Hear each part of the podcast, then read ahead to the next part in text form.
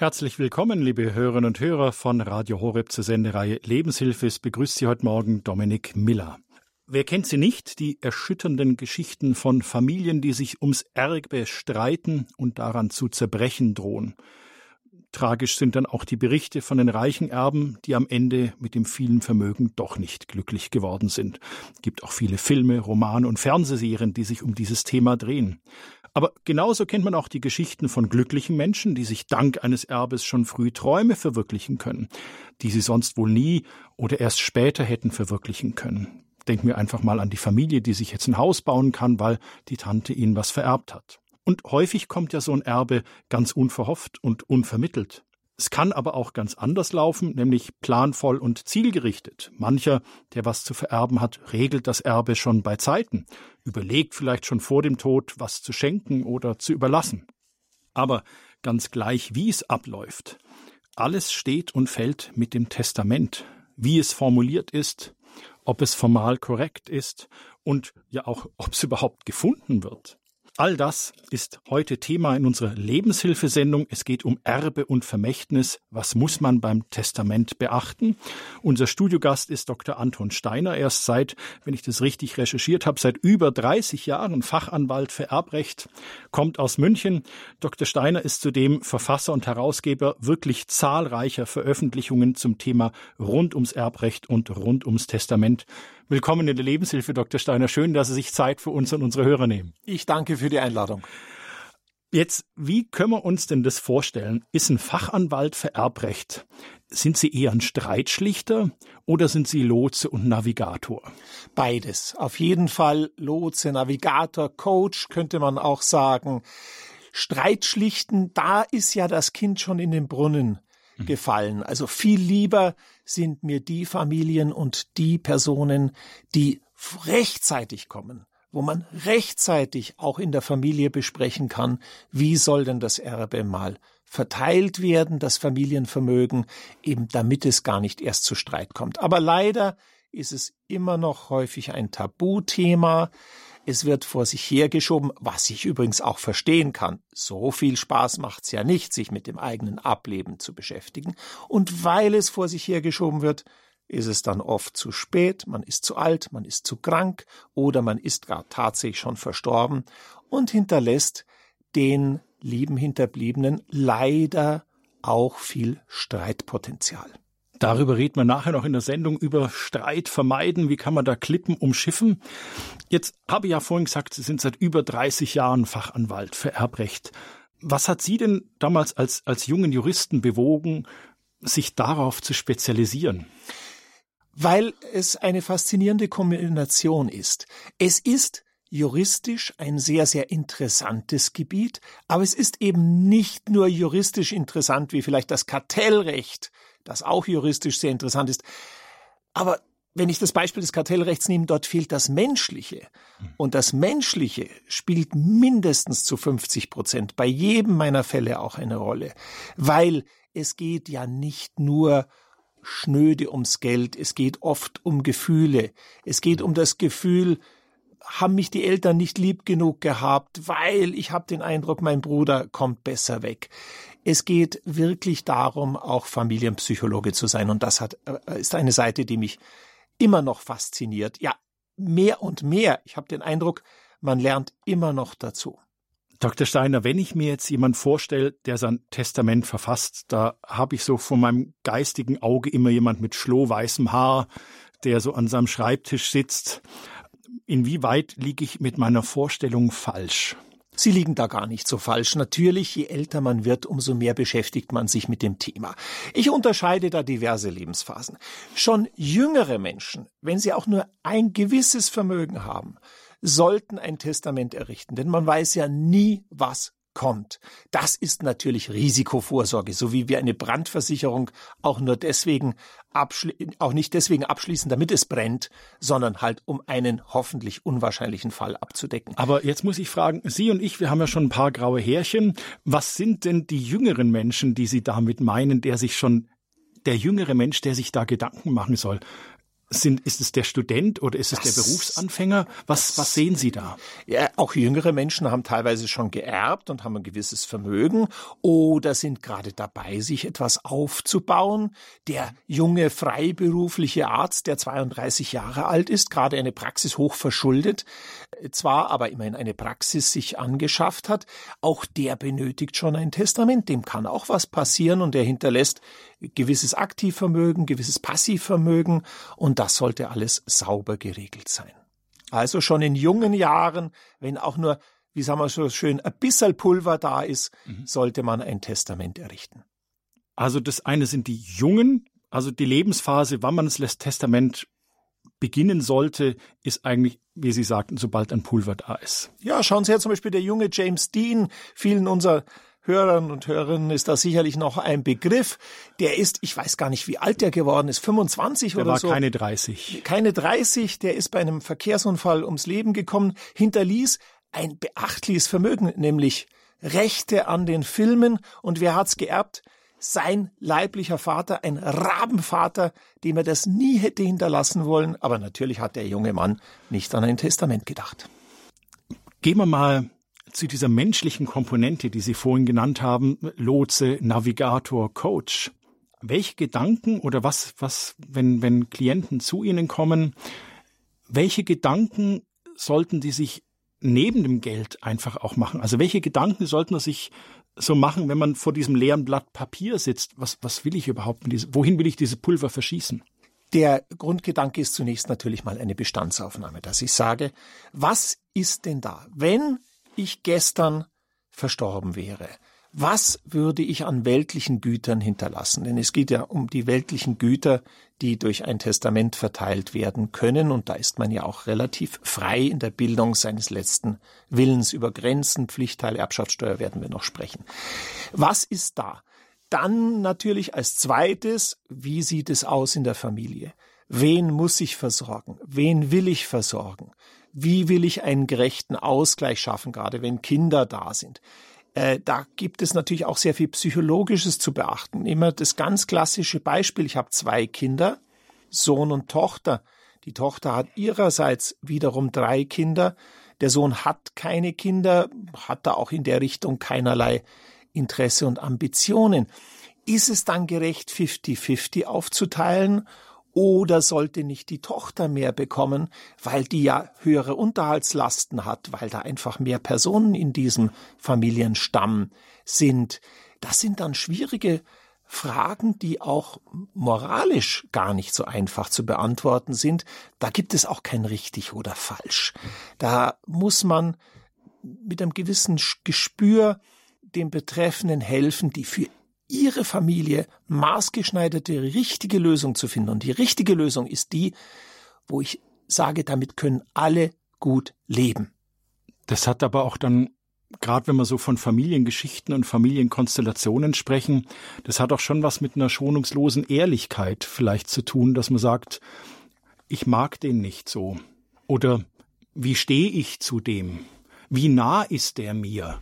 Ähm, bin ich, habe ich gekränkte Gefühle wegen der Geschichte von damals oder es erfordert schon auch eine Ehrlichkeit, oder? Den Dingen Absolut, aber diese Ehrlichkeit tut auch gut, denn es hat keinen Sinn, sich selbst in die Tasche zu lügen. Es gibt nun mal leider Gottes Familienverhältnisse, wo ich sage, was soll ich meinem Neffen etwas hinterlassen? Der interessiert sich nicht für mich, der hat nie großes Interesse an mir gezeigt, da kommt vielleicht mal eine Pseudo freundliche Weihnachtskarte.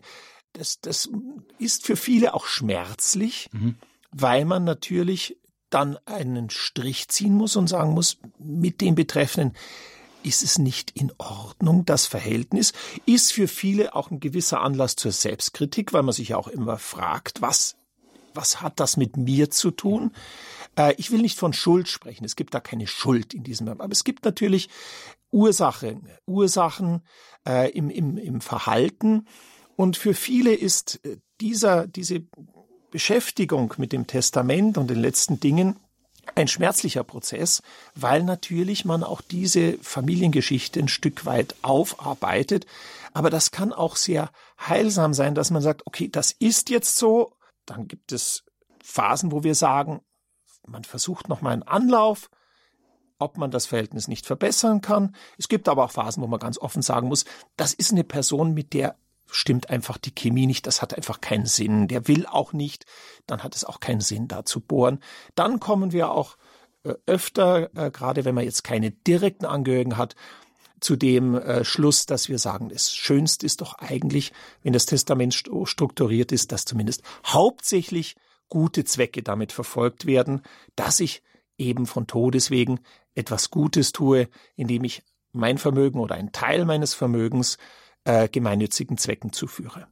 Also dann sind Sie ja echt ein Psychologe und, und Berater in Ihrer Tätigkeit ja auch.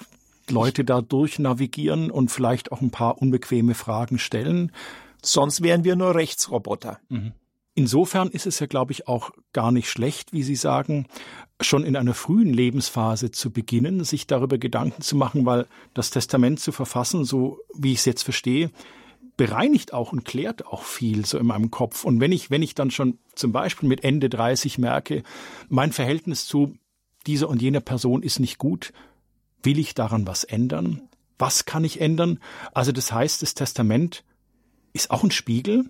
Absolut. Wobei wir dürfen natürlich äh, das nicht eins zu eins dann mit dem Materiellen gleichsetzen. Ja. Ich, ich ha, äh, habe natürlich Fälle und, und Menschen, mit denen ich mich hervorragend verstehe, die ich aber deswegen nicht in meinem Testament bedenken muss oder will oder vielleicht nur mit Andenken bedenke. Es, es gibt ja auch äh, Personen im Umfeld häufig, äh, die, die selbst so gut situiert sind, äh, dass es gar keinen Sinn hat, den äh, Vermögen zu hinterlassen. Also, aber es ist, es ist, es gibt sehr viel Schnittmengen, wo man schon auch sagen muss, äh, gerade wenn ich jetzt vielleicht äh, keine Kernfamilie habe, also zum Beispiel keine Kinder habe, dass man sagt, okay, ich habe hier verschiedene Neffen, Nichten, Paten, Kinder etc. pp. Und äh, dass man dann auch die persönliche Verbundenheit dadurch zum Ausdruck bringt, dass man denen etwas hinterlässt. Das ist, glaube ich, auch ein tiefes menschliches Bedürfnis. Was lässt denn die Menschen, die was zu vererben haben, in der Regel nach ihrer Erfahrung zögern? So ein Testament zu verfassen. Ich meine, die wissen, ah, ich habe Geld oder Schmuck oder Immobilien oder was weiß ich zu vererben. Sie wissen es. Was lässt sie trotzdem zögern, weil sie wissen, was ich. Also ich würde sagen, es gibt drei Hauptgründe. Ja. Das erste Tabuthema. Tabuthema, einfach mit dem eigenen Ableben sich zu äh, beschäftigen. Natürlich, gerade für unsere Hörer ist das doch eher etwas weil es einfach zum Lebenskreis dazugehört. Gerade als gläubiger Mensch ist das ein, ein, eine Selbstverständlichkeit, auch sich damit zu beschäftigen. Aber das ist heutzutage in unserer Gesellschaft schon ohnehin nicht mehr so üblich. Hm. Sich, äh, das wird doch sehr verdrängt in unserer Gesellschaft. Der Tod wird ausgelagert, auch aus den aus dem persönlichen Umfeld. Man stirbt nicht mehr in der Familie typischerweise, sondern in Palliativstationen. Es wird ausgelegt. Also es ist ein Tabuthema, das man wegdrängt. Der zweite Punkt ist ein falsch verstandener Perfektionismus bei vielen. Wie meinen dass man Sie sagt, das? ja, ich grübel immer nach der noch besseren Lösung. Da sage ich immer zu den Leuten, Sie können Ihr Testament jederzeit ändern, aber wenn Sie heute nicht schlauer sind, warum sollen Sie dann in drei Tagen schlauer sein, in drei Wochen, in drei Jahren? Sie grübeln jetzt und so ist es tatsächlich oft schon Jahre drüber. Also ein falsch verstandener Perfektionismus. Der dritte Punkt hat rein handwerkliche Gründe, äh, dass man schon weiß, ah ja, selber bringe ich das nicht so zustande. Ach, jetzt Termin beim Notar, beim Fachanwalt für Erbrecht, kostet Geld. Ähm, auch das ist natürlich eine Hemmschwelle. Also diese rein praktische Hemmschwelle, wie packe ich's an? Das sind aus meiner Sicht die drei Dinge. Tabuthema, äh, falsch verstandener Perfektionismus und diese Hemmschwelle, sich beraten zu lassen. Wobei, wenn ich zu letzterem sagen darf, fachlicher Rat kostet Geld, muss Geld kosten, aber es ist oft gar nicht so teuer, wie die Menschen denken. Und äh, vielleicht noch eins dazu. Und im Vergleich zu einem Erbenstreit ist es geradezu billig. Denn was oft leider Gottes nachher dann verprozessiert wird, wenn die Sachen nicht äh, ordentlich geregelt ist oder was unnötigerweise über die Erbschaftssteuer an den Staat geht. Das ist das nicht das Zehnfache, das ist in der Regel das 50, das 100, das noch mehrfache äh, von vernünftigen Beratungskosten. Über das gewusst wie werden wir in der Sendung noch reden.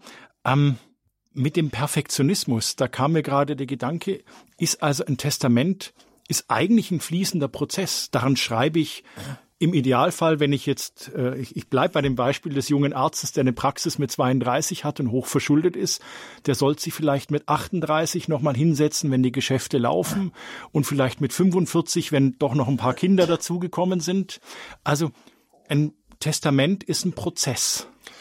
Es ist nie fertig eigentlich. Beim ersten Testament oder auch zwischendurch ist es ein Prozess und dazwischen hat es Intervalle. Ich vergleiche es immer mit der Wartung bei einem Auto. Okay. Ihr Auto bringen Sie auch regelmäßig zur Wartung, um zu sehen, sind die Bremsen noch okay und so weiter. Auch beim Testament nur sind unsere Wartungsintervalle erfreulicherweise wesentlich größer. Unsere Faustregel alle fünf bis zehn Jahre gehört es nochmal hervorgeholt. Dann gibt es drei Dinge zu überprüfen. Erstens hat sich in der Familie was geändert. Sind Kinder dazugekommen, Enkelkinder oder tragischerweise jemand weggefallen durch Tod? Also, das ist der, der erste Prüfpunkt.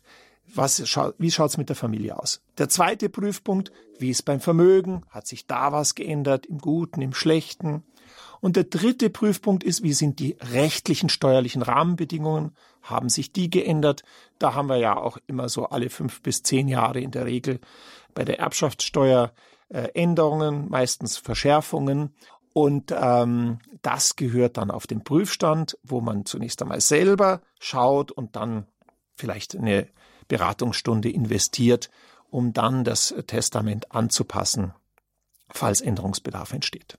Also im Grunde Wartungsintervalle wie bei meinem Auto und bei dem ist es selbstverständlich. Sie hören die Lebenshilfe bei Radio Horeb. Unser Thema ist heute Erbe und Vermächtnis. Was muss man beim Testament beachten? Unser Gast im Münchner Studio ist Dr. Anton Steiner. Er ist Fachanwalt für Erbrecht hier in München und macht es schon seit über 30 Jahren. Und Sie, liebe Hörerinnen und Hörer, Sie können auch anrufen bei uns in der Sendung was ich, vielleicht haben Sie selber schon mal geerbt. Was hat es mit Ihnen gemacht? Sind Sie glücklich geworden mit dem Erbe?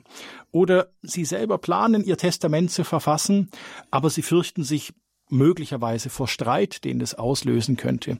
All die Fragen, die Ihnen da zu dem Thema auf den Lippen liegen, die können Sie jetzt bei uns in der Sendung dem Dr. Steiner stellen. Die Hörernummer, die ist geschaltet. Das ist die 089 517 008 008. Dann erreichen Sie uns direkt im Münchner Studio. Nochmal 089 517 008 008. Und zum Luftholen jetzt ein bisschen Musik.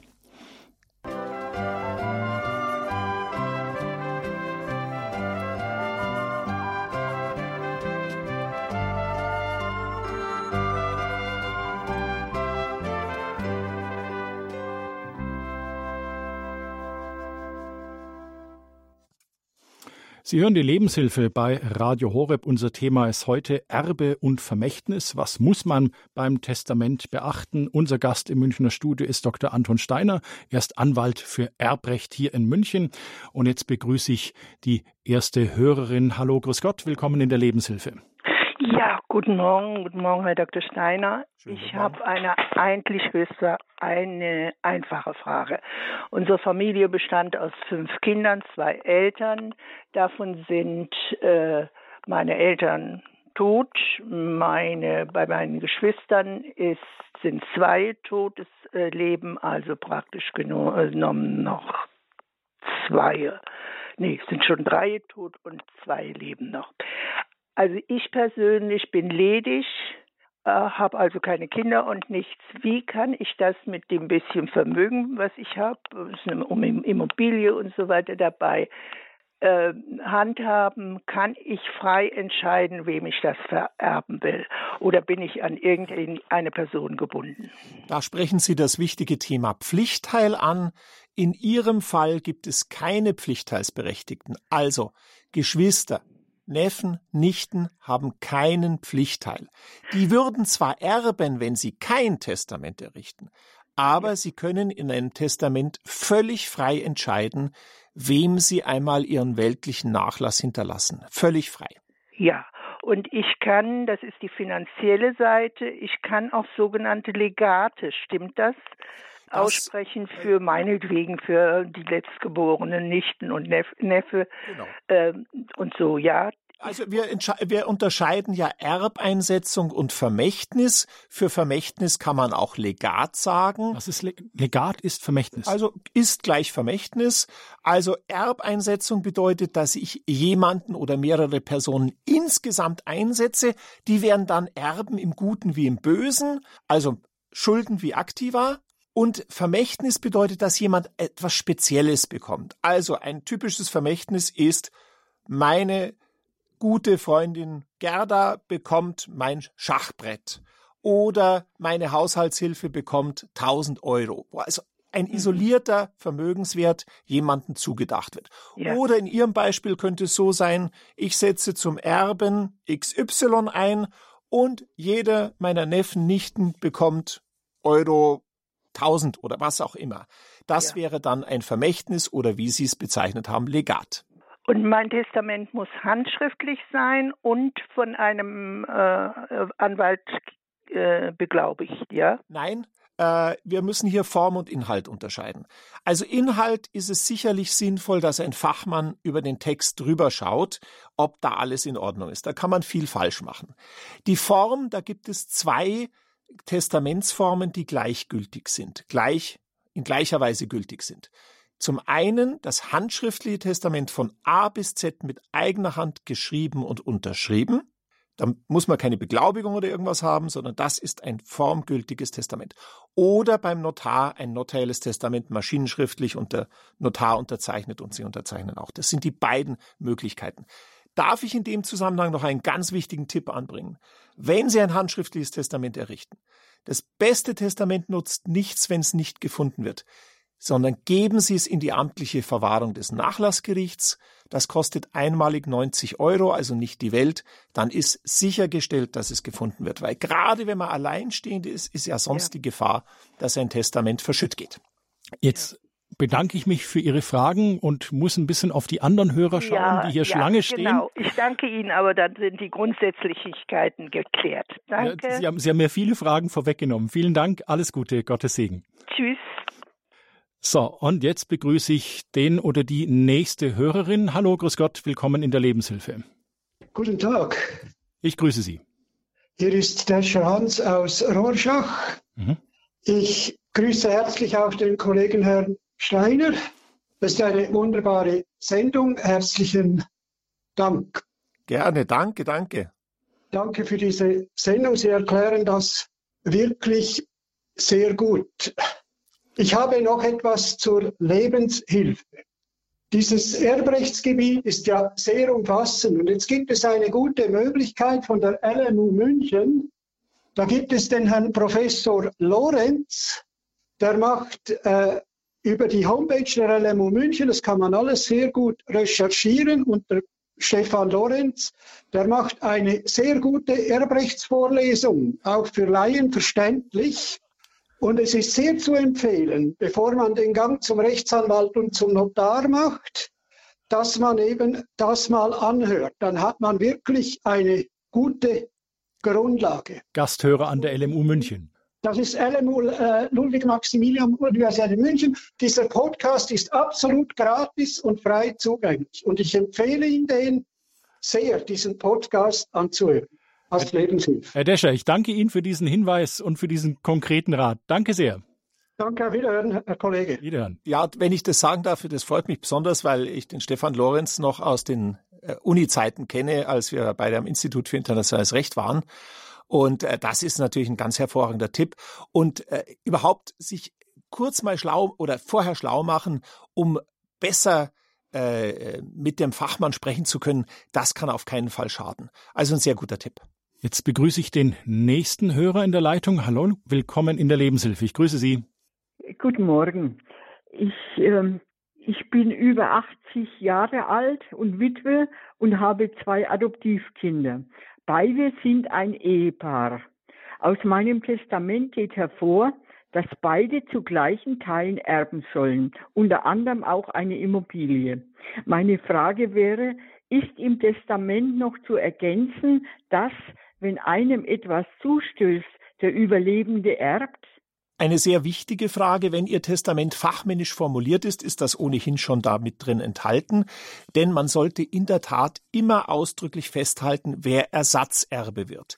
Denn, ja. Sie haben das vollkommen so richtig, richtig gesagt, auch dem vorgesehenen Erben könnte ja was passieren. Ja. Und vielleicht können Sie dann nicht mehr reagieren durch Anpassung Ihres Testaments, weil Sie vielleicht gerade krank sind. Und deswegen ist das ein Qualitätsmerkmal für jedes Testament, dass es auch diesen Fall berücksichtigt, also Ersatzerben benennen. So wie wir Ersatzleute auf der Ersatzbank beim Fußballspiel haben, ist mhm. das der Erbe, der zum Zuge kommt, wenn der andere ausfällt. Und hier kann man in so einem Fall auch äh, zum Beispiel regeln, dass man sagt, wenn einer wegfällt, dass der andere dann allein das Erbe bekommt. Oder ja. dessen Kinder, je nachdem, wie man es möchte. Äh, wie gesagt, wenn Ihr Testament fachmännisch formuliert ist, wird das ohnehin schon drinstehen.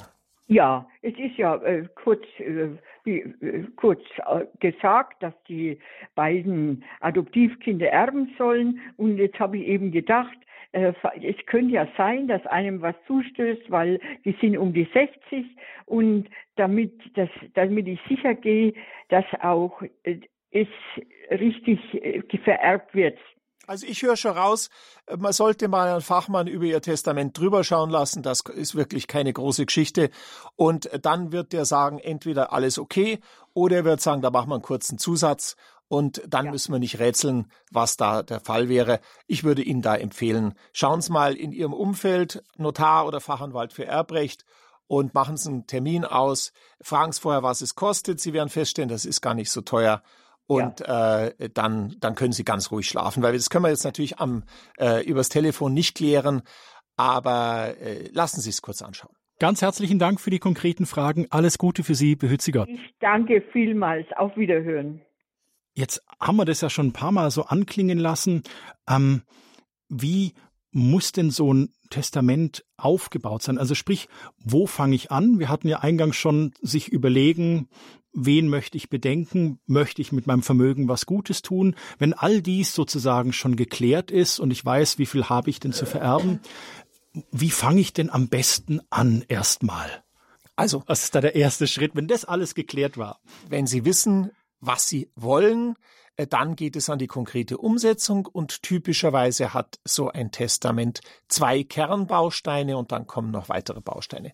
Der erste Kernbaustein ist die Erbeinsetzung. Wer wird Erbe, also Gesamtrechtsnachfolger? Wer tritt in meine Fußstapfen?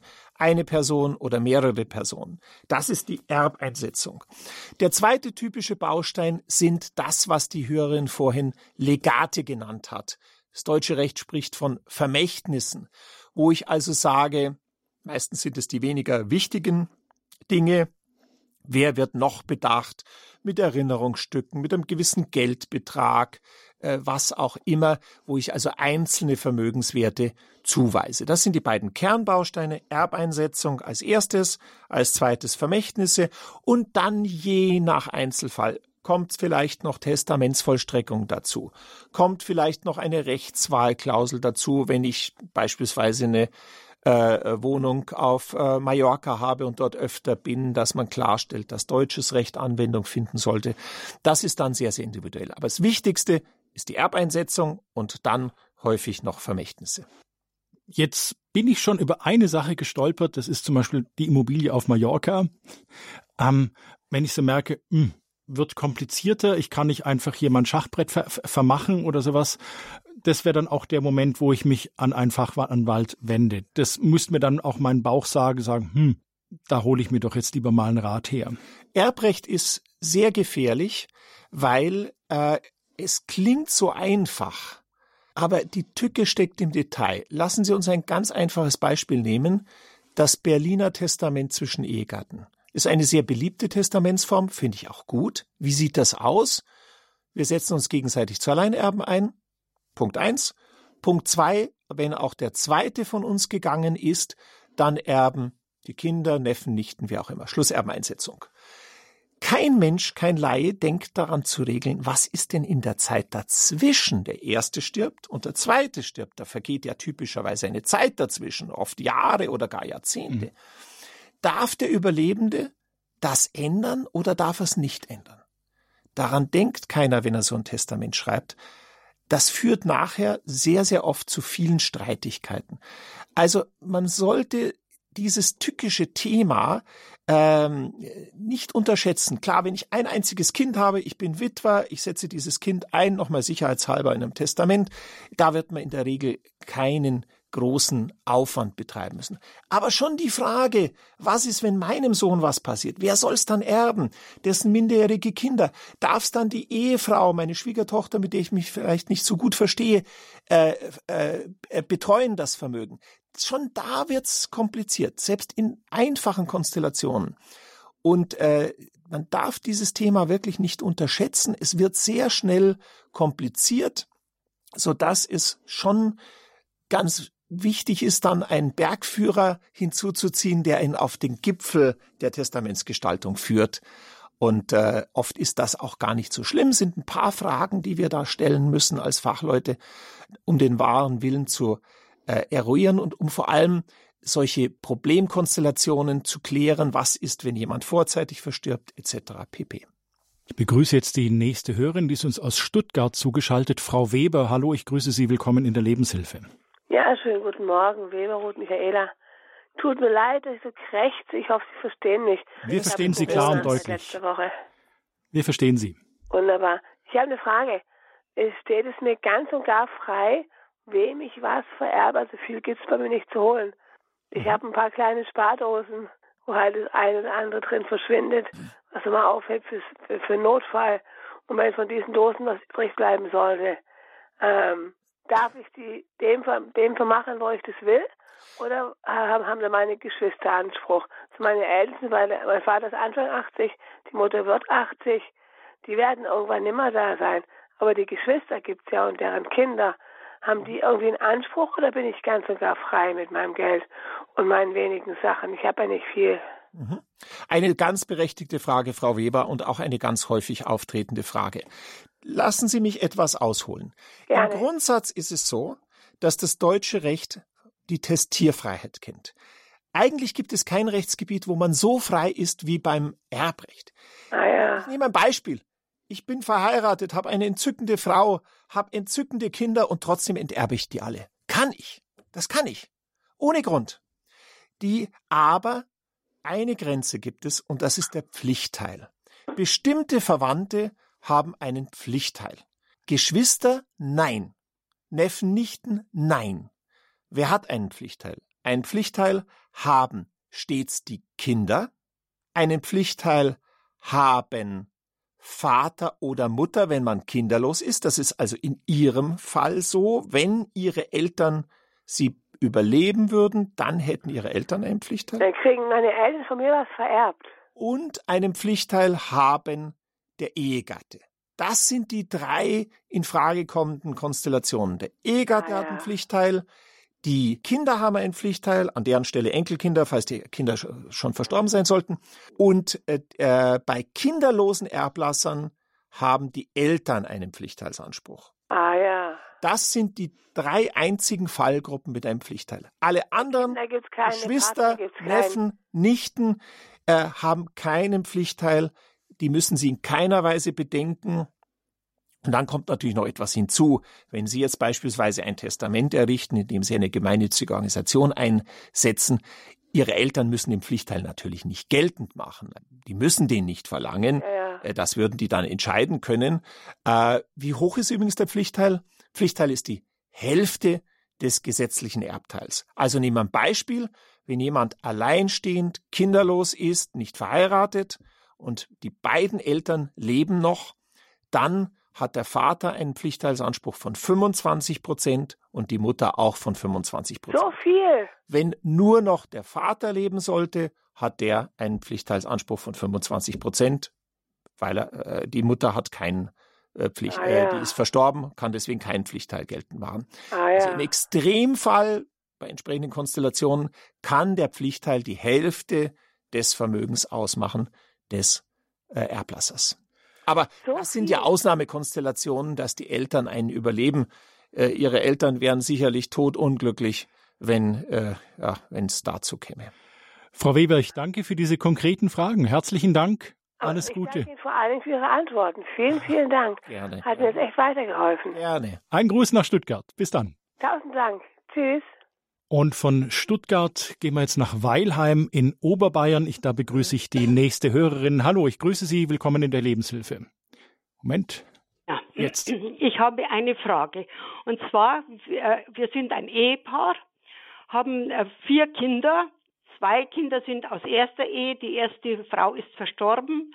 Und zwei Kinder sind unsere leiblichen Kinder. Wir haben einen, also unser Haus schon vererbt an den Sohn und der hat den, die Geschwister anteilig ausbezahlt. Jetzt ist so, wir wohnen noch in einer kleinen Zwei-Zimmer-Wohnung, die wir von der Schwiegermutter geerbt haben. Und ich, äh, ich wie ist es jetzt, wenn jetzt, äh, wenn wir jetzt sterben, äh, hat der Sohn wieder Anspruch auf den Pflichtteil? Das hängt davon ab, was Sie bei dem Übertragungsvertrag vereinbart haben. Ob dort ein äh, Pflichtteilsverzicht äh, oder zumindest eine Pflichtteilsanrechnung vorgesehen ist, höchstwahrscheinlich ja, dann wird er hier keinen Anspruch mehr geltend machen können. Ah, so. Das, Aber äh, äh, also das sehen die Notare eigentlich äh, routinemäßig vor. Also dass, wenn Sie sich den Vertrag nochmal anschauen, mit dem Sie damals an den Sohn ähm, das übertragen haben, dann werden Sie dort entweder finden den Passus, dass ein Pflichtteilsverzicht vereinbart ist, oder zumindest eine Pflichtteilsanrechnung. Und die würde dann höchstwahrscheinlich auch dazu führen, dass es hier keinen Pflichtteil mehr gibt. Wenn Sie sich nicht ganz sicher sind, würde ich sagen, rufen Sie mal beim Notar an und lassen sich vom Notarmitarbeiter das nochmal sicherheitshalber erklären. Gut. Dann habe ich noch eine Frage. Wir haben ein Testament geschrieben, also mein Mann mit der Hand. Reicht es, wenn das ein Ehepartner schreibt oder müssen beide Ehepartner das äh, mit der Hand schreiben und unterschreiben, auch mit Datum und eine ganz wichtige Frage. Äh, Wir haben beim handschriftlichen Testament ja in der Regel äh, die Regel, äh, einer, äh, man unterschreibt und man unterschreibt auch. Bei Ehegatten gibt es eine Sonderregelung, nur bei Ehegatten. Bei Ehegatten gibt es eine Sonderregelung. Es genügt, wenn einer schreibt und beide unterschreiben. Einer schreibt, beide unterschreiben. Also in Ihrem Fall alles gut, was die das haben wir Formalien dann betrifft. richtig gemacht. Ah, Und dann hätte ich noch eine Frage, und zwar von meiner Freundin, die ist verheiratet und ihr Mann, weiß ich nicht, äh, stirbt vielleicht vor ihr und sie hat immer Angst, dass äh, der hat noch äh, Grundstücke zu vererben und so und sie hat immer Angst, dass dann die Schwestern von ihrem Mann noch erben. Nicht ganz zu Unrecht. Wenn es kein Testament gibt, dann erben auch Seitenverwandte. Die haben zwar keinen Pflichtteil, wenn es ein Testament gibt. Also wenn jetzt der Mann ihrer Freundin, sie, die Freundin, also ihre Freundin, seine Frau, wenn er seine Frau Genau, seine Frau. allein einsetzt zur Erbin, dann haben die Geschwister keinen Pflichtteil. Wenn er aber nichts macht und es kommt zur gesetzlichen Erbfolge und die Eltern sind schon verstorben von dem Mann, dann erben die Geschwister mit und es entsteht eine Erbengemeinschaft zwischen der Witwe und den Geschwistern. Das ist oft etwas, was nicht so ganz äh, ohne ist und da raten wir sehr zu einem Testament. Aha, okay. Dann bedanke ich mich ganz herzlich für die Auskunft. Gerne. Auf Wiederhören. Auf Danke Wiederhören. für Ihre klaren Fragen. Ein Gruß nach Weilheim. Danke. Grüezi Gott. Sie hören die Lebenshilfe bei Radio Horeb. Spannendes Thema heute Erbe und Vermächtnis. Was muss man beim Testament beachten? Am Hörertelefon ist Dr. Anton Steiner. Er ist Anwalt für Erbrecht hier aus München. Es ist ja schon mal angeklungen, dass jemand was vorab vererbt hat. Herr Dr. Steiner, wann macht denn das eigentlich Sinn, sozusagen ich, ich habe mal den Begriff gehört mit warmer Hand vererben. Also, dass man schon vorab ein bisschen was regelt und vererbt oder schenkt oder überträgt. Wie, wie ist denn das zu sehen? Sehr individuell. Was mich sehr stört, ist, dass fast schon so eine Art Zwang auf ältere Menschen ausgeübt wird. Also Zwang ist vielleicht ein bisschen fix gesagt, aber psychologischer Zwang. Ja, hast noch nicht übertragen. Äh, was ist denn da bei dir los? Warum überträgst du nicht? Äh, dazu muss man mal ganz klar sagen, das Gesetz, und das ist ja erstmal das Maßgebliche, zwingt niemanden zu Lebzeiten, sich schon von Vermögen zu trennen. Wenn das jemand nicht mag, ist das vollkommen zu akzeptieren. Das ist mir eine ganz wichtige Vorbemerkung. Aber es gibt natürlich durchaus Aspekte, die dafür sprechen, schon von warmer Hand zu geben. Der erste Aspekt ist natürlich der psychologisch. Es macht ja auch Spaß, wenn man was Gutes tun kann, wenn man jemand eine Freude machen kann. Das äh, ist ja für einen selber auch schön und der nächsten Generation tut's ja oft sehr gut. Was nutzt es denen, äh, wenn sie in äh, 10, 20 Jahren von mir erben? Jetzt brauchen sie Geld, weil sie vielleicht ein erstes Familienheim zulegen oder was auch immer. Also mit warmer Hand geben. Wenn ich selber entbehren kann, macht ja auch Freude. Der zweite Aspekt ist der, häufig will man sich auch von Vermögen trennen, welches eine gewisse Belastung ist. Ich sage, ach, das Mietshaus hier in München ist zwar alles ganz toll, aber mit dem Mieter und Nebenkostenabrechnungen und Formalien und die Baubehörde und der Brandschutz war jetzt da. Ich will mich um all das nimmer kümmern. Ich bin jetzt 70 plus. Äh, da sollen sich die Jungen drum kümmern, die sollen mir eine Rente zahlen und die kriegen das jetzt. Also der zweite Gesichtspunkt, dass man Ballast abwirft. Und der dritte Gesichtspunkt ist der, gerade in Ecken wie zum Beispiel in München, wo die Preise sehr, sehr hoch sind für Immobilien, äh, damit ich erbschaftssteuerfrei oder einigermaßen erbschaftssteuer günstig äh, etwas weiterbringe in der Familie, ist da oft die vorweggenommene Erbfolge das Richtige, wobei ich mich natürlich absichere durch Niesbrauch etc., um eben Freibeträge auszunutzen. Alle zehn Jahre gibt's erbschaftssteuerliche Freibeträge. Also das ist der dritte Gesichtspunkt, der für Geben mit warmer Hand spricht. Aber es hört sich auch alles wieder danach an, da sollte ich mir einen Rat holen. Ja, gerade jetzt, viele haben jetzt auch wieder gelesen, dass die steuerliche Bewertung, das hat der Gesetzgeber so ein bisschen überfallartig im September gemacht, etwas, was mir gar nicht gefällt, weil das einfach fies ist, dass die steuerliche Bewertung für viele Immobilien ab 1.1.23 nochmal strenger, nochmal teurer wird. Sie werden höher eingestuft. Da sollte man sich jetzt nicht groß ins Boxhorn davon jagen lassen. Man sollte nie Schnellschüsse machen. Aber äh, es ist ein komplexes Thema, gerade auch wenn ich jetzt zum Beispiel eine Immobilie in der Familie übergebe. Wie sichere ich mich ab? Vereinbare ich eine Rente? Vereinbare ich ein Wohnrecht? Vereinbare ich den Niesbrauch? Vereinbare ich Rückforderungsrechte? Da gibt es ganz bewährte Instrumente im juristischen Handwerkskoffer, aber die müssen richtig eingesetzt werden. Da braucht man Beratung, weil das ja auch bei uns immer steuerlich sehr, sehr komplex wird. Wir waren in Stuttgart, wir waren in Weilheim in Oberbayern, jetzt geht's nach Berlin. Ich begrüße die Frau Meier. Hallo, herzlich willkommen in der Lebenshilfe. Ja, hallo, guten Morgen, danke für Ihre, Ihre Sendung. Ich möchte fragen, äh, ja, ich bin 80 plus, ja, ich habe eine drei äh, Zimmerwohnung, ist äh, mein Eigentum. Mein Mann ist verstorben vor sechs Jahren. Also ich habe zwei Kinder und vier Enkelkinder. Und äh, ja, ich möchte fragen, ob dieses Berliner Testament noch mal besteht, wo man steht, dass alles, äh, ja, wie das alles vererbt wird.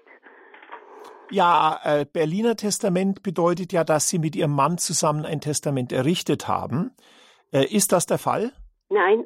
Okay, ja gut, dann, dann können Sie das Stichwort Berliner Testament völlig vergessen, weil das ist ja ein Ehegattentestament, sondern in Ihrem Fall geht es einfach darum, dass man sich wenn wir es jetzt mal ganz konkret überlegen, dass man zunächst einmal überlegt, wer soll die Wohnung kriegen? Sollen es die Kinder zusammen bekommen oder soll es nur ein Kind bekommen und das andere Kind ausgezahlt werden? Das ist einmal die erste Überlegung. Dann die zweite Überlegung ist die steuerliche, dass man sagt, was wird diese Wohnung in etwa wert sein? Reichen die Freibeträge der Kinder aus? um die Wohnung steuerfrei in die nächste Generation zu bringen? Oder beziehe ich vielleicht sogar die Enkelkinder mit ein, jedes Kind hat einen Freibetrag von 400.000 Euro, jedes Enkelkind von 200.000 Euro. Also in Ihrem Fall würde ich da mal eine Beratungsstunde beim Fachanwalt für Erbrecht empfehlen. Da gibt es ja auch in Berlin ganz hervorragende Kollegen. Und äh, dass man diese Themen mal durchgeht. Und da werden Sie sehen, das wird gar nicht so kompliziert, das zu regeln im Verhältnis Aha, zu Ihren denn, äh, Kindern. in meinem Fall, dieses Berliner Testament gilt nicht. Ja, Sie haben ja keins. Also Nein, ich hab, naja, sagte er, äh, als ich nochmal gefragt habe, vor, vor ein paar Jahren, äh, mein Mann ist vor sechs Jahren gestorben, mhm. sagte, es gilt dieses äh, Berliner Testament. Ja, normalerweise, ich habe alle ich vererbt und dann, wenn ich äh, ja äh, sterbe, dann äh, wird die Kinder und wenn die Kinder nicht, irgendwie nachher Enkelkinder irgendwo.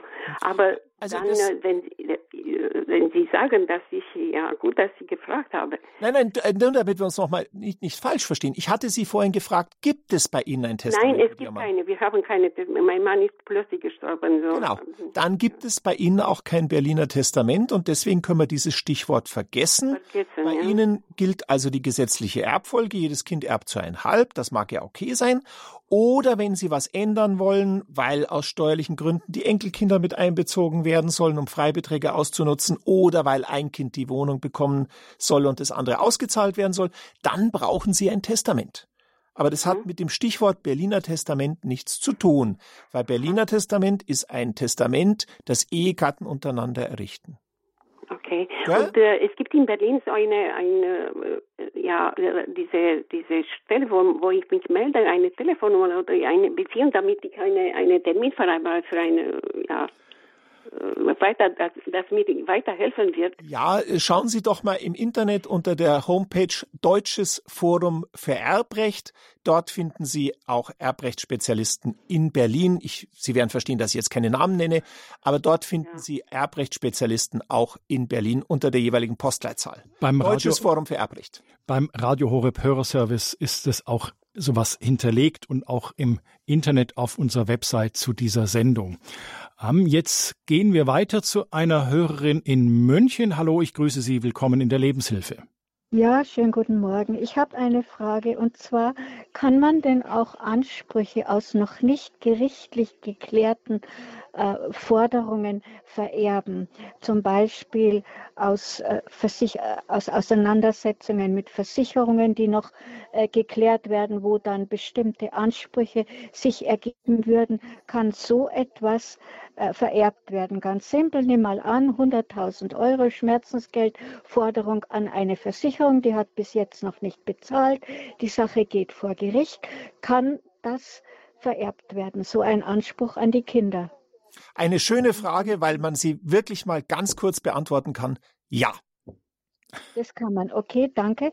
Die nächste Frage, die ich habe, äh, wenn jemand in der zweiten Ehe eine, also ein Mann heiratet in zweiter Ehe eine Frau, der Mann bringt ein Kind mit, die Frau bringt ein Kind mit, die Ehe besteht wesentlich länger als die erste Ehe. Trotzdem habe ich gehört, bin nicht ganz sicher, dass nur die erste Ehefrau erbberechtigt ist. Ist das wirklich so? Auch da ganz klare Frage, nein. Wenn, wenn eine Ehe geschieden ist, dann ja. gibt es kein Erbrecht mehr zum geschiedenen Ehegatten. Ach so, also ich bin geschieden, ja genau, ich bin geschieden von diesem Mann, der in der zweiten Ehe geheiratet hat. Wer erbt dann? Die zweite Ehefrau, also nach dem gesetzlichen Erbrecht, die zweite Ehefrau und die Kinder dieses Mannes, egal aus welcher Beziehung. Also die zweite Ehefrau ist erbberechtigt. Die in, mit der er beim, bei seinem Tod in gültiger Ehe verheiratet war, ja, die ist erbberechtigt. Ja gut, aber wenn er auch geschieden ist von der zweiten Ehefrau, wer erbt dann? Also er ist von zwei Ehefrauen geschieden. Dann erben nur die Kinder. Nur die Kinder. Mhm. Aha, also keine, keine Frau, sondern nur die Kinder. Richtig, geschiedene Ehegatten, und es kommt auf den Tag des Todes an, geschiedene ja. Ehegatten haben kein Erbrecht. Aha, also das Kind ja, aber die Ehefrauen nicht. Aber Ex-Ehefrauen nicht, genau. Könnte er trotzdem muss er die Zustimmung vom Kind einholen, wenn er der zweiten Ehefrau etwas vermachen möchte. Eine sehr interessante Frage, die wir aber auch ganz klar beantworten kann. Nein, ich muss niemanden fragen, wenn ich ein Testament errichten will. Ich muss niemanden fragen, wen ich da einsetze. Ich kann natürlich auch meine Ex-Ehefrau bedenken. Es gibt ja Gott sei Dank auch Scheidungen, die friedlich verlaufen und selbstverständlich kann ich das machen. Vielen Dank für diese vielen Fragen. Jetzt hätte ich noch eine Frage, Herr Dr. Steiner. Ähm, was macht eigentlich ein Testament ungültig? Kann ich da irgendwie einen Hund reinbauen, wo, wo, wo jeder sagt, na, tut mir leid, das ist das Papier nicht wert, auf dem es steht? Formfehler. Also der Klassiker ist der ist das maschinenschriftliche Testament. Viele sehen da irgendwann mal im, im Fernsehen so ein US-Testament, äh, maschinenschriftlich, Unterschrift und lassen noch Zeugen mit unterschreiben. Dass äh, solche Formfehler führen zur Ungültigkeit des Testaments. Äh, dann äh, ist ein Testament auch ungültig, wenn ich testierunfähig bin.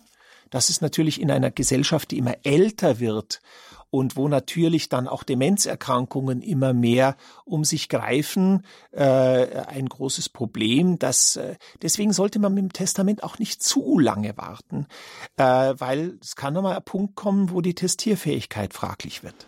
Wer stellt die denn bitte in Frage?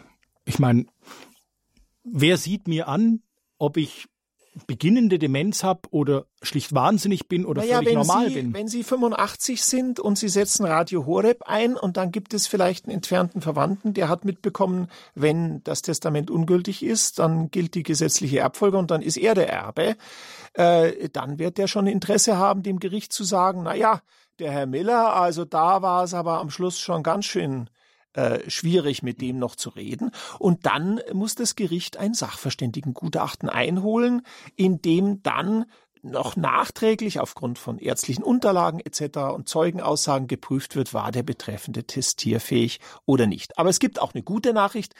Die äh, Vermutung der Rechtsprechung ist, jemand ist testierfähig, unabhängig vom Alter, auch im hohen Alter. Und wer dagegen ankämpft, der muss das beweisen. Okay. Dann schalten wir zur nächsten Hörerin, die kommt, ich glaube, aus Heidelberg. Hallo, ich grüße Sie, willkommen in der Lebenshilfe. Hallo, Sie sind in der Lebenshilfe. Mit wem spreche ich bitte?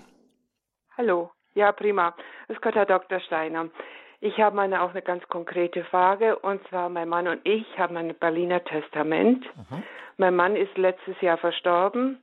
Wir haben 2018 also unsere Immobilie, sprich ein Haus, an unsere Kinder überschrieben, also eine Schenkung.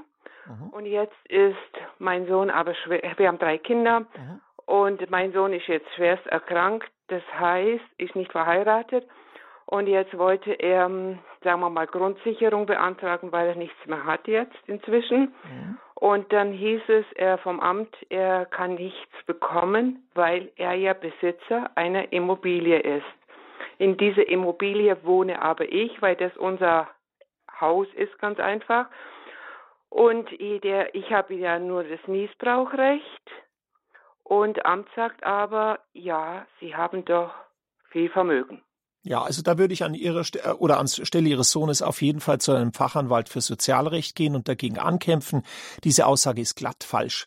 Aufgrund des Niesbrauchs und dann ist in dem Übertragungsvertrag sicher auch ein Rückforderungsrecht für den Fall drin, dass Ihr Sohn versuchen würde, die Immobilie zu verkaufen oder seinen Anteil an der Immobilie zu verkaufen.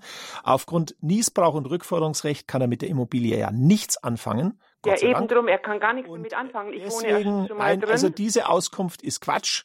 Dagegen äh, muss man vorgehen. Äh, das ist Sache für die Fachanwälte für Sozialrecht.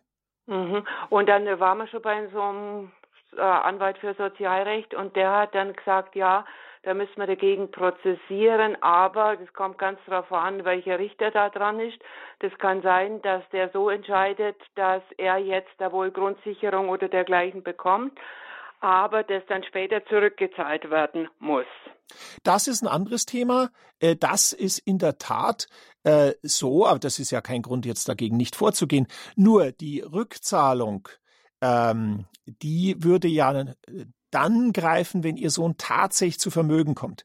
Wenn also Sie auch mal verstorben wären und Ihr Sohn dann noch lebt und äh, dann die ihre Rechte, Niesbrauch, Rückforderungsrechte etc. weggefallen sind. Das ist was anderes, aber das kann ja kein Grund sein, jetzt nicht dagegen vorzugehen. Sie klingen okay. sowieso noch so jung, wenn ich das sagen darf. Also das äh, von daher, da, da reden wir ja äh, über, über enorme Zeitspannen. Ja, er wird rum und, und für ihn gilt ja halt auch, was ihm für ihn sehr wichtig ist, aber auch für mich, ein selbstbestimmtes Leben zu führen. Jetzt kriegt er zum Beispiel Geld von mir, ich zahle ihm die Miete und so weiter. Also das kann ja auch nicht sein. Er Nein, da gibt es auch, auch Rechtsprechung von den, Also das ist jetzt nicht mein Spezialgebiet, ja, okay. aber ich weiß, da gibt es Rechtsprechung der Landessozialgerichte. Also auf jeden Fall dagegen vorgehen. Okay, Sie sagen auf jeden Fall. Und mh, mm, so einen Anwalt dann zu kriegen, beziehungsweise ist auch schwierig. Ich habe es bei dem ersten Markt, äh, das war ich nicht so ganz äh, schwierig. Sie haben da keine Idee, zu wem ich da gehen könnte. Können, können, können wir leider hier on air nicht sagen. Aber ja. herzlichen Dank für Ihre konkrete Frage. Behüt Sie okay, Gott. Ja, vielen Dank. Ja. Tschüss. Wir machen hier richtig den Streifzug jetzt durch Deutschland mit unseren Hörerinnen und Hörern und schalten jetzt zu einer Hörerin in Worms. Hallo, ich grüße Sie. Ja, danke, Herr Dr. Steiner, dass ich äh, anrufen durfte. Ja, danke Ihnen auch für die Geduld. Sie sind ja schon eine ganze Zeit in der Leitung. Auch vielen Dank. Ja, ähm, ich bin 88-jährig und habe ein Testament gemacht in jüngeren Jahren, weil ich hier im Elternhaus mit zwei Drittel Eigentum beteiligt bin und ein Drittel gehört meinem Bruder. Also wir haben eine sogenannte Erbengemeinschaft. Mhm. Aber für meinen Teil habe ich schon lange ein ähm, Testament vorliegen vom Notar und da ist in Abschnitt 2 folgendes, da ich in jungen Jahren verunglückt bin und äh, nicht mehr so ganz im Vollbesitz meiner körperlichen Kräfte bin, hatte ich mir eine ähm, Frau, die unabhängig war, äh, hier in die, ins Haus genommen und habe die im Testament mit einem Geldbetrag nach meinem Tod bedacht. Die Frau ist mittlerweile längst, längst ausgeschieden. Das sind mehr als zehn Jahre, weil sie wieder neu geheiratet hat und ähm, ist selbst versorgt. Und da habe ich einen äh, Nachtrag geschrieben und das wollte ich gerade mal von Ihnen kontrolliert wissen. Ich habe oben links meine vollständige Adresse eingegeben mit äh, Wohnort und äh, Straße und habe drüber geschrieben, handschriftlich, Nachtrag zum Testament vom, aus 2003.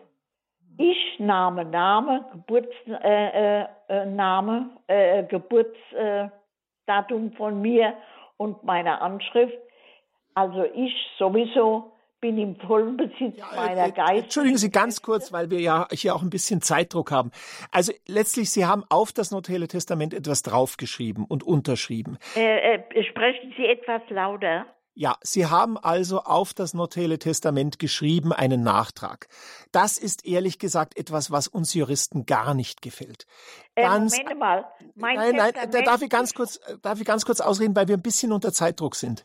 Äh, mein Rat, Gehen Sie zu dem Notar, machen Sie dort einen ordentlichen Nachtrag mit der Änderung. Das kostet überhaupt nicht viel Geld und dann ist das ganz, ganz sicher. Wir werden hier am Telefon nicht klären können, ob dieser Nachtrag wirksam ist oder nicht. Das kann ich einfach nicht verantwortlich hier übers Telefon klären. Deswegen bitte um Nachsicht. Das ist jetzt so ein Einzelfall. Das können wir jetzt nicht ausbreiten. Wir haben einfach Zeitdruck. Dr. Steiner, jetzt die Letzte Frage, das betrifft ja auch viele Hörerinnen und Hörer, die sind schlicht alleinstehend. Sie sind so alt, dass auch Verwandte vielleicht schon gar nicht mehr da sind oder Freunde, denen sie was vererben können. Was, was sollten alleinstehende Menschen bei ihrem Testament bedenken? Also das erste ist natürlich, das Testament sollte aufgefunden werden. Gerade wenn man alleinstehend ist, besteht die Gefahr, wir sehen das immer wieder, dass es oft nur durch Zufall gefunden wird oder eben gar nicht gefunden wird. Das zweite, inhaltlich, dass ich mir eben überlege, was liegt mir am Herzen, was möchte ich Gutes hinterlassen, was möchte ich Gutes tun, äh, welche Zwecke liegen mir am Herzen. Das wird ja dann häufig gemeinnütziger Zweck sein, mehrere oder ein Hauptzweck und dass ich da dann wirklich Gutes tue im Testament und das finde ich eine ganz wunderschöne Geste. Dr. Steiner, ganz herzlichen Dank, dass Sie hier bei uns in der Sendung waren, dass Sie geduldig und ausführlich und empathisch einfach unseren Hörerinnen und Hörern geantwortet haben. Gibt es doch so ein Schlusswort, das Sie setzen möchten? Ein Schlusswort ist das, machen Sie Ihr Testament, legen Sie es weg, vergessen Sie es für fünf Jahre und leben Sie. Danke, Dr. Steiner. Herzlichen Dank. Liebe Hörerinnen und Hörer von Radio Horeb, mit dem Thema Erben geht es weiter und zwar morgen am 16. November.